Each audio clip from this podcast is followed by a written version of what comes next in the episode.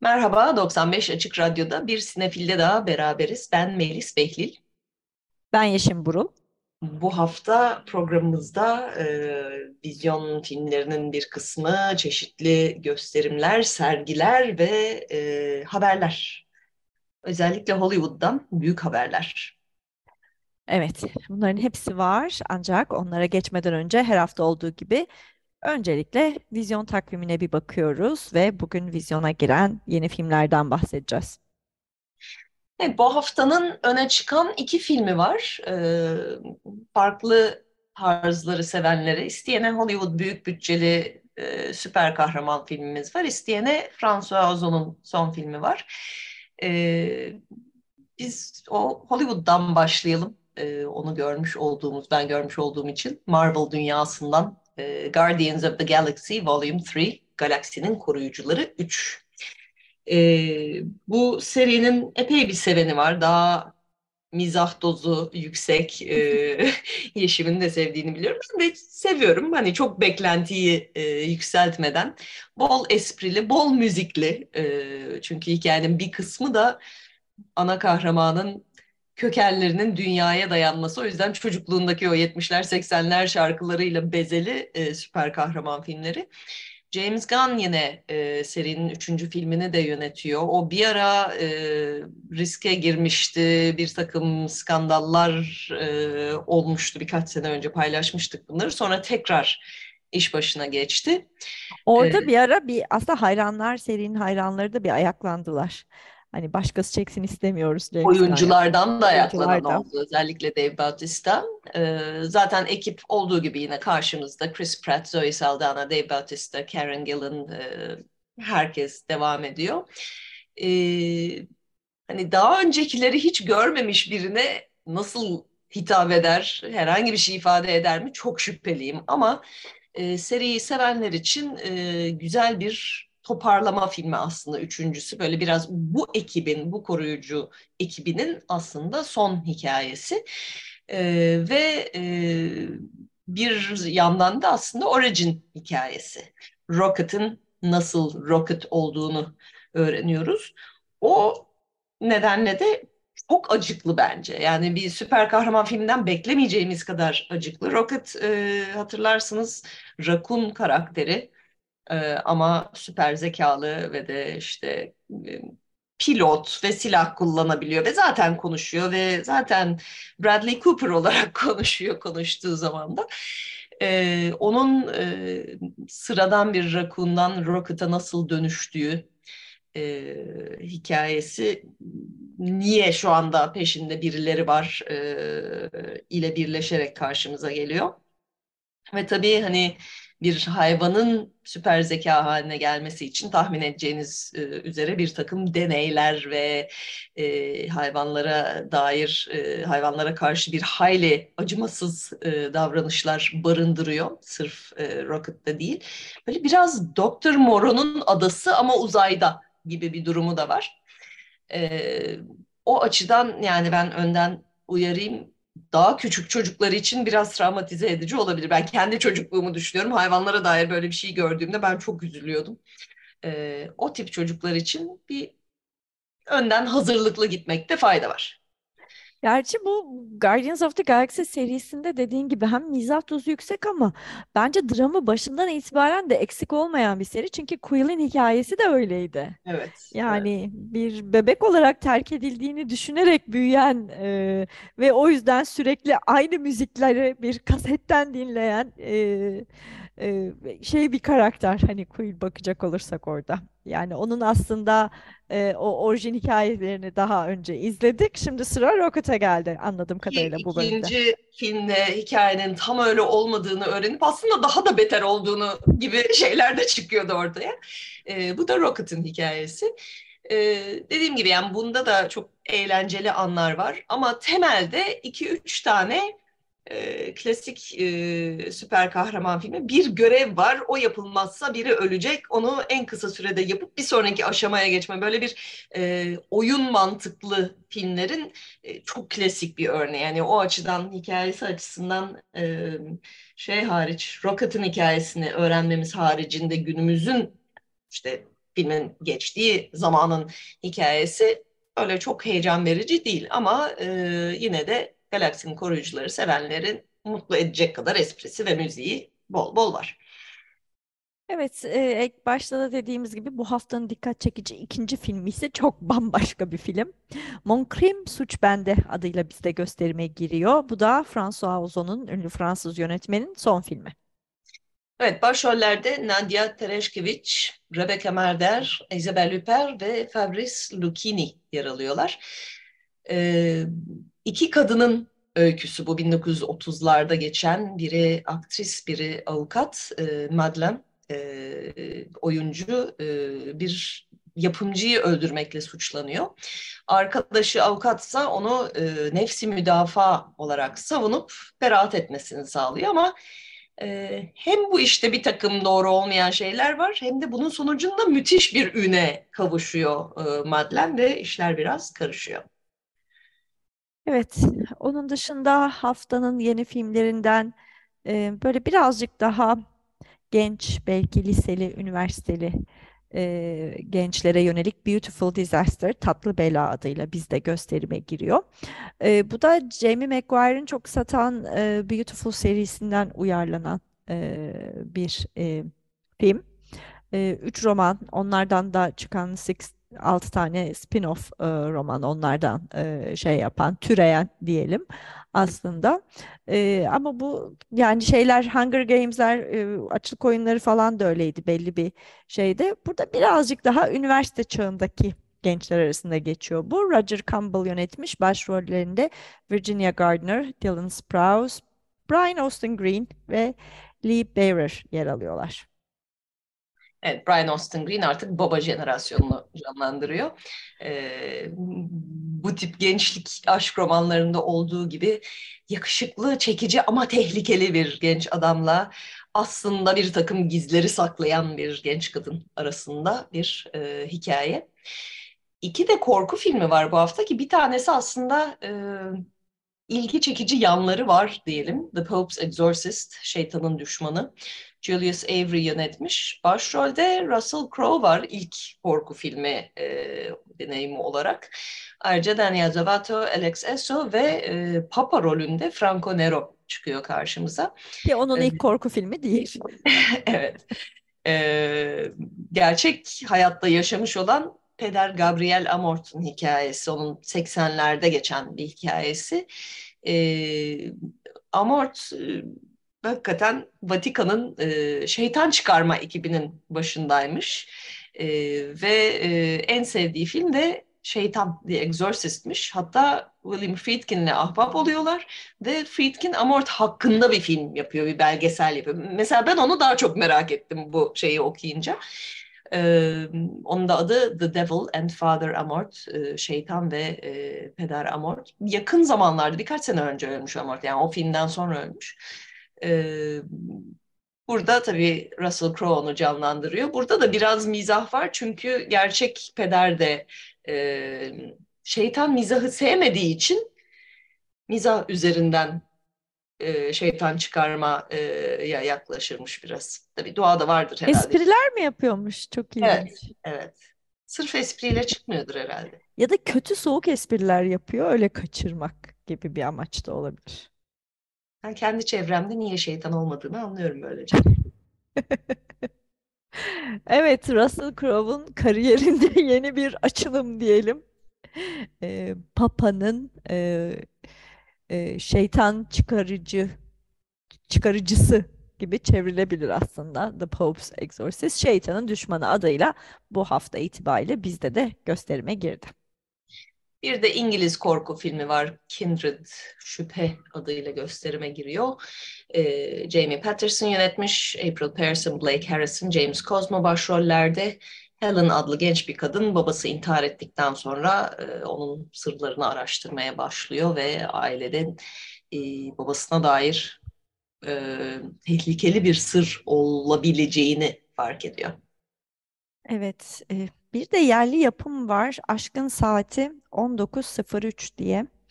e, o 19.03'ten bir Beşiktaş bağlantısı olduğunu Beşiktaş severler, taraftarları tahmin edebilirler. Hasan Gümet yönetmiş. Başrollerde Ali Sürmeli, Berat Efe Parlar, Feride Hilal Akın, Ayhan Taş var. Ama bir, bir dolu da e, cameo var. E, çeşitli ünlü yarı ünlü Beşiktaşlılardan diyebiliriz. Biraz Beşiktaşlılık olma, Beşiktaşlı olma üzerine ama e, yani olmasa daha mı iyi olurmuş dediğimiz bir film oldu bu da e, şey fragmanını izleyince. Evet, son olarak da bir Norveç animasyonu var bu hafta. E, Ella Bella Bingo macera başlasın. 5 yaşındaki Ella en yakın arkadaşı Henry ama mahalleye yeni bir çocuk taşınınca bütün dengeler değişiyor. O da iyice küçük e, dinleyicilerimize yönelik. Evet, vizyon dışında sinematek sinema evinde de gösterimler devam ediyor. Hemen onu da söyleyelim. Ee, bu akşam Visconti'den e, Düşman Kardeşler, e, Rocco ve Kardeşleri filmi var. E, yarın 14'te e, İran sergisine eşlik eden gösterimden bir ailenin röntgeni var. Firuze Koşovani'nin yönettiği ve akşam 18.30'da ise Visconti'nin başyapıtı da sayılan e, Leopar var. Ee, biraz uzun ama büyük perdede izleme fırsatı çok kıymetli. Pazar günü 14'te yine İranlı Kadınların Kurtuluş Hareketi Milat e, filmi gösterilecek. E, ondan sonra e, onun ardından Sessiz Çoğunluk Konuşuyor e, gösterilecek. Akşam 18.30'da yine Visconti'den Ludwig var. Evet, gelecek hafta içinde de bu iki program devam ediyor. Salı akşamı 8'de Visconti'nin e, ilk adını duyurduğu La Terra Trema yer sarsılıyor. E, yeni gerçekçi sinemanın da en temel filmlerinden e, Sicilyalı e, balıkçıların kendilerini canlandırdıkları e, 1946 olsa gerek e, filmde gösterilecek. Per Çarşamba saat 8'de e, İranlı Kadınlar programından Buradayız Ayaktayız e, sergisiyle beraber Tehlike Altında Yaşama Sanatı var. Perşembe ise Sessiz Perşembeler devam ediyor. E, orada da Ivan Mujukin e, gösterimleri oluyordu. Le Brasier Ardent Cehennem Ateşi e, canlı müzik eşliğinde gelecek Perşembe gösterilecek. Muşukin e, devrim öncesi Rusyası'nın en meşhur oyuncusu. E, ve e, devrimle beraber önce İstanbul'a kaçıyor. İstanbul'da kısa bir süre kaldıktan sonra Paris'e gidiyor. Bu Paris'te yaptığı filmlerden. Evet, e, Film gösterimleri yanı sıra aslında iki tane de sergi haberi vermek istiyoruz size. Sinefil'de niye sergi haberi veriyoruz sorusunun da aslında Bu arada bir cevabımız bir var. sergi bağlantılı olarak şeyi de söyleyeyim bir haber daha. Bu demin bahsettiğimiz İran filmleri programı ve sergisi Haziran'da da e, Uçan Süpürge kapsamında Ankara'da olacak. O yüzden bizi dinleyen Ankaralı dinleyicilerimiz varsa e, önümüzdeki aylarda onlar da e, takip edebilecekler. Ama iki sergiden daha bahsedeceğiz. Evet, e, bunlardan e, yani ikisi de iki serginin ikisi de Türkiye'nin en önemli yönetmenlerinden ikisinin sergisi ayrı ayrı. E, Zeki Demirkubuz'un bu ilk sergisi. Hayat Müze Gazhane'de e, açılıyor. Önümüzdeki hafta 9 Mayıs Salı günü e, izleyicilerle, sanatseverlerle buluşacak. E, kendisi uzun süredir fotoğraf çekiyormuş ve dünyanın farklı yerlerinde gezerken de e, bolca fotoğraf çekmiş. Birazcık onun bu seyahatlerinden de e, toparlanmış, derlenmiş bir e, seçkiyle karşımızda ilk kişisel sergisi diyebiliriz Demir Kubuz'un Müze Gazhane'de. Başka bir müzede de İstanbul Modern yeni açıldı dün itibariyle e, sanatseverlere. E, Nuri Bilge Ceylan'ın fotoğraf sergisi var. Onun tabii daha önce başka sergileri de olmuştu ama onun da dünyanın dört bir tarafından seyahatlerinde çektiği e, portreler e, İstanbul Modern'in yeni binasındaki fotoğraf galerisinin ilk sergisini oluşturuyor. Böylelikle aynı hafta içinde e, Demir Kubuz ve Ceylan'ın da sergileri paralel açılmış oluyor İstanbul'un iki yakasında ilginç bir tesadüf olarak. Evet, e, bu yakadan e, haberlerimiz böyle. Birazcık Atlantik'in öteki yakasına uzanacağız bu arada. Çünkü şu anda Hollywood'u ve genel olarak e, sinema dünyasını ve Amerikan eğlence endüstrisini çok yakından etkileyen bir haber vereceğiz. O da e, Senaristler Birliği'nin grevi. Writers Guild of America e, işverenlerle e, anlaşamayınca e, günün sonunda greve çıkma kararı aldılar ve daha dün e, Russo kardeşlerden birinin Twitter'ında gördüm. E, işte WGA toplantısına geldim ve patronlar gerçekten yandılar çünkü bütün e, sendikalar burada, herkes burada diye bir tweet attı. Evet, 11.500 e, senarist üye bu yazarlar sendikasına ve e, yani bana çok yakın zamanlı gibi geliyor ama 15 sene olmuş. 2007'de de greve gitmişlerdi. O zaman bu e, streaming daha yeni başlıyordu. Onun getirdiği dengelerin değişmesine dair bir yeni düzenleme istemişlerdi, anlaşamamışlardı ve üç ayı geçen bir e, grev sürmüştü ve e, özellikle hani sinemayı da etkiliyor ama özellikle televizyonun bütün yapısını değiştirmişti. Çünkü e, senaristler çalışmayınca televizyonun yine içerik üretmesi lazım. Reality show'ların yükselişine de e, nedenlerden biri olarak gösterilir o grev. E, bu sefer tabii artık e, platformlar iyice yerleşti ama e, yine bir takım e, var olan değişiklikler e, yazarlar lehine yansıtılmadı. Müthiş paralar dönüyor bu içeriye dahil ama e, ekstra hani mesela bir kanal aynı zamanda platforma olduğunda zaten kanala iş yapmışken platforma bedava iş yapması bekleniyor yazarların. Ya da e, bir yandan dizilerin bölüm sayısı düştüğü için e, toplam bir para üzerinden anlaşıldığında işte bölüm başı para üzerinden anlaşıldığında gelirleri müthiş düşüyor yazarların ve öyle bir hale geliyor ki e, asgari ücretin altında maaş alıyor e, Hollywood'daki yazarların çok ciddi bir kısmı. Yani tabii ki çok meşhurları arada e, yüksek maaşlar alabiliyorlar ya da projelerine iyi paralar alabiliyorlar ama ortalamaya baktığımızda çok düşük e, ücretlerden bahsediyoruz ve hani yaşamamıza yetmiyor diye e, şeye e, greve gitmiş durumdalar. Artı tabii bir yandan e, en yeni değişikliklerle bu e, yapay zeka nasıl etkileyecek? Onun e, üretimi hani stüdyoların yapay zeka kullanımının sınırlanması gibi talepleri var. O kısmı daha da karışık tabii. E, ama bakalım e, ne kadar sürecek bu sefer. Çünkü e, yani bu grevler böyle haberlerde kalıyor, arka planda kalıyor ama aslında bizim izlediğimiz şeyleri de şekillendiriyorlar.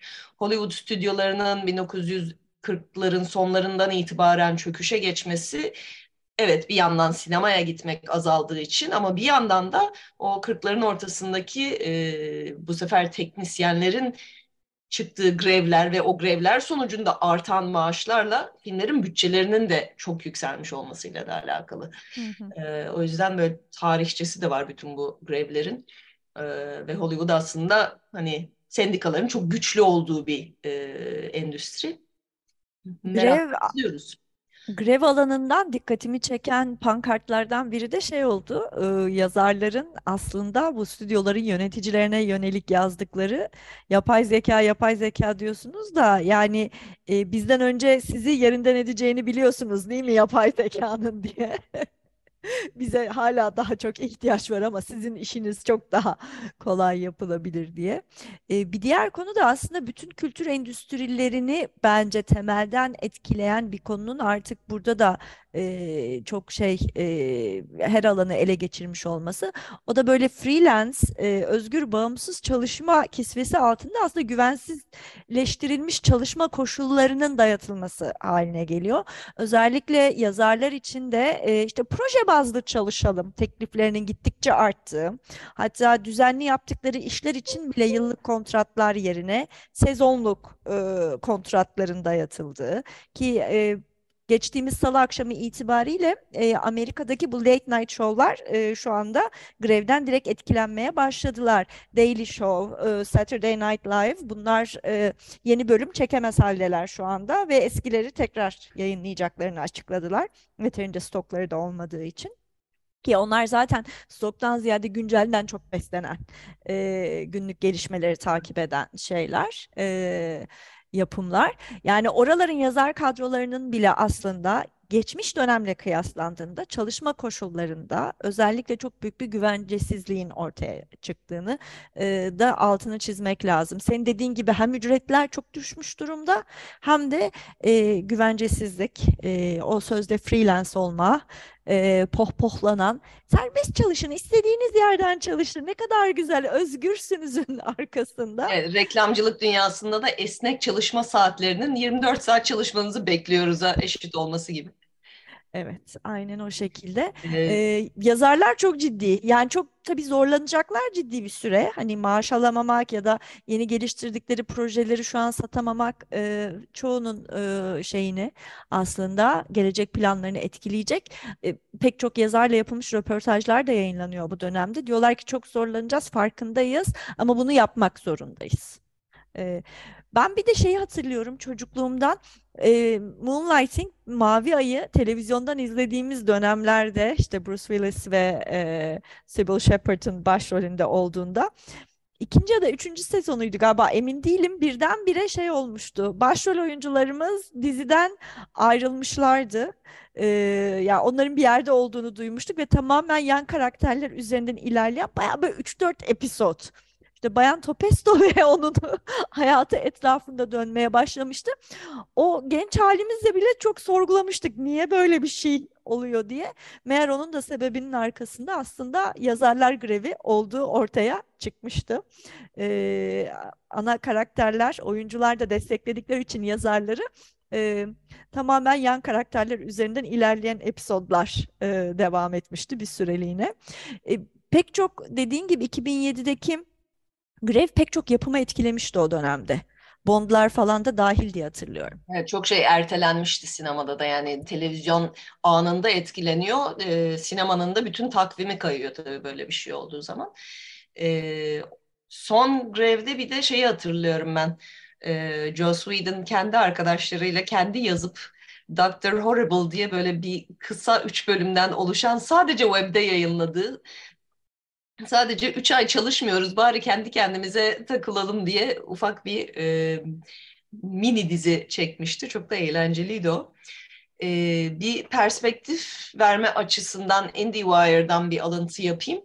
Toplamda e, sendikanın talep ettiği e, işte ücret yükseltmeleri vesaire yılda 429 milyon dolar gibi bir şeye denk geliyor. Bu da e, geçtiğimiz hafta sonu Super Mario Brothers'ın yaptığı hasılattan daha az. Tek bir film, tek bir hafta sonu. Bu arada şeyi de söyleyelim bu vesileyle. Super Mario Brothers Movie geçtiğimiz hafta 1 milyar doları geçti hasılatı. Bu kadar benim anlayamadığım yani niye yapıldığını da anlayamadım zaten. Oyun da hani çok basit, temel bir oyun. Hani onun uyarlamasını nasıl yaptıklarını bile tam kavrayamazken onun böyle bir gişe hasılatına ulaşması e, bekleniyordu bu arada. Niye beklendiğini de anlamıyordum. Nasıl oraya geldiğini de hala anlamıyorum ama geldi. Ben sinema salonu önünde gördüğüm böyle 4-5 ile e, 9-10 yaş arasındaki çocuk e, kafilelerinden Super Mario'nun e, gelirinin nereden geldiğini tespit ettim. Çünkü o çocuklar yanlarında ebeveynleriyle gelmek zorundalar. Tek başlarına da sinemaya gidemedikleri için. E, ve Oradan hatta ikiye tekrar tekrar zaten. Zaten ikiye katlanıyor ve tekrar tekrar gidenleri de duydum. E, küçük çocuklara e, tutan filmler yapmakta iyi para var. Evet, Hollywood'dan bahsetmişken e, akademiye de bir değinelim. Bu seneki bir takım tartışmalar sonrasında e, akademi e, Oscar'lara dair kampanyalarında, özellikle sosyal medya kullanımında ve kampanya kurallarında bir takım değişiklikler e, yapmaya karar verdi. Geçtiğimiz hafta duyurdu. Ayrıca takvime de duyuruldu. Önümüzdeki sene e, Oscar ödülleri 10 Mart pazar akşamı bizim saatimizle e, akşamı e, daha doğrusu pazartesi sabahı e, veriliyor olacak. Evet, onu da bekliyoruz bir taraftan.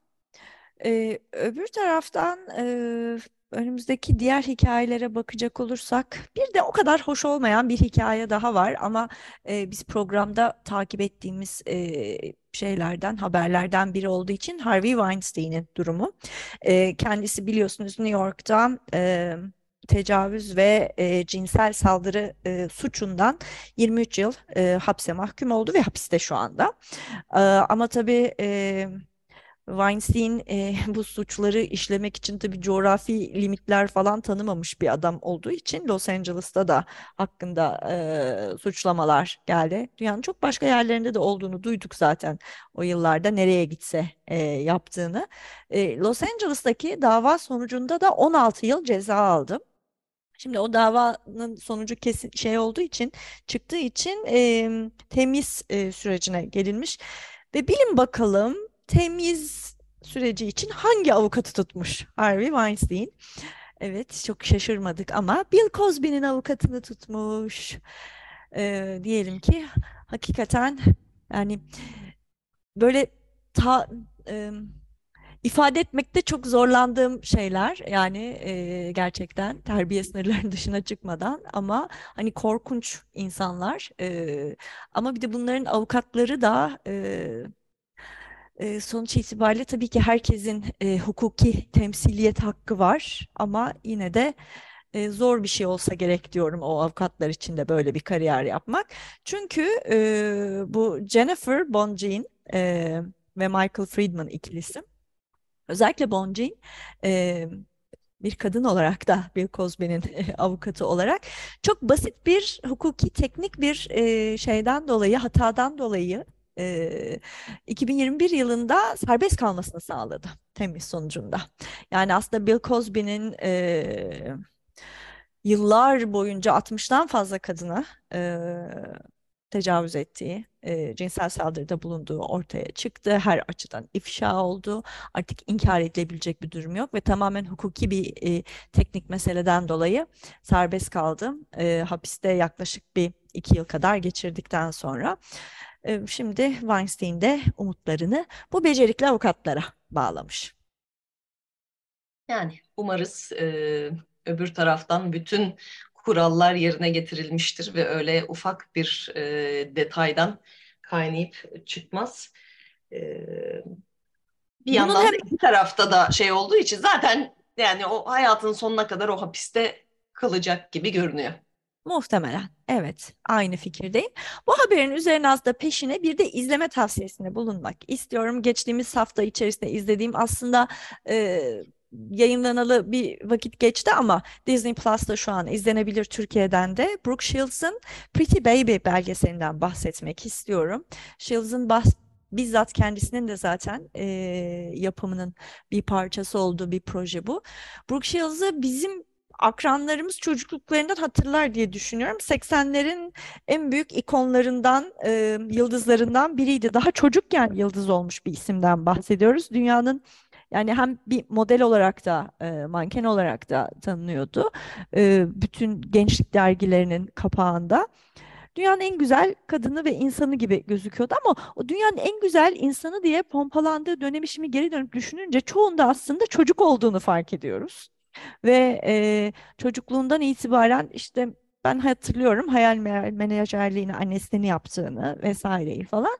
Bugünden dönüp aslında bütün e, hayatıyla yüzleşmesinin hikayesi birazcık Brooke Shields. Bu aynı zamanda Amerika'da eğlence endüstrisinin de nasıl yapılandığını ve o dönemde nelerin kabul edilebilir olduğu, nelerin yapıldığı ve birazcık da Brooke Shields'ın bu maruz kaldığı e, uygulamaları da son derece eleştirel bir gözle ama çok samimi ve dürüst biçimde ele alan, sektörü de içeriden e, bilmediğimiz pek çok uygulamasını da görüyoruz orada. Nelere izin verilmiş, neler yapılmış. E, menajeri olarak tabii ki annesinin bence ciddi bir kabahati var ama bir taraftan da bu projeleri yapan yapımcılar var, yönetmenler var.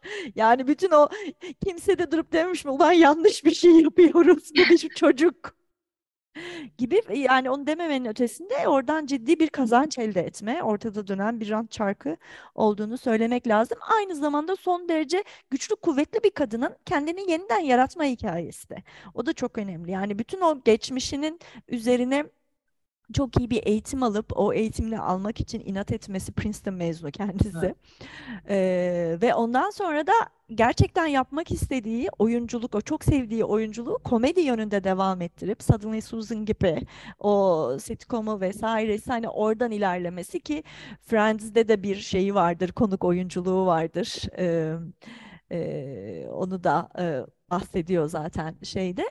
E, ve ondan sonraki hayatının geri kalanında da e, kendi adına da hak mücadelesini elden bırakmayan bir kadın olarak da çok örnek e, bir insan. E, o yüzden Pretty Baby benim bu hafta önerdiğim belgesellerden biri. Özellikle Hollywood'un iç işleyişi ve böyle bir star personanın oluşturulması ve onun yıkıcılığı üzerine de e, çok anlamlı şeyler var içinde. Evet, bu da platform tavsiyemiz olsun bu hafta için. E, programın kalanında tabii Guardians of the Galaxy dedik, müzikler dedik, şarkılar dedik. Bu sefer biraz daha yakın zamana da geliyor. 2000'lere doğru ilerliyor. Yeni şarkılar eklemiş listeye. E, onun parçalarıyla veda edeceğiz size. E, ama e, ondan önce tabii teknik masadaki arkadaşlarımıza ve bu haftaki destekçimize çok teşekkür ediyoruz. Herkese iyi seyirler. İyi hafta sonları.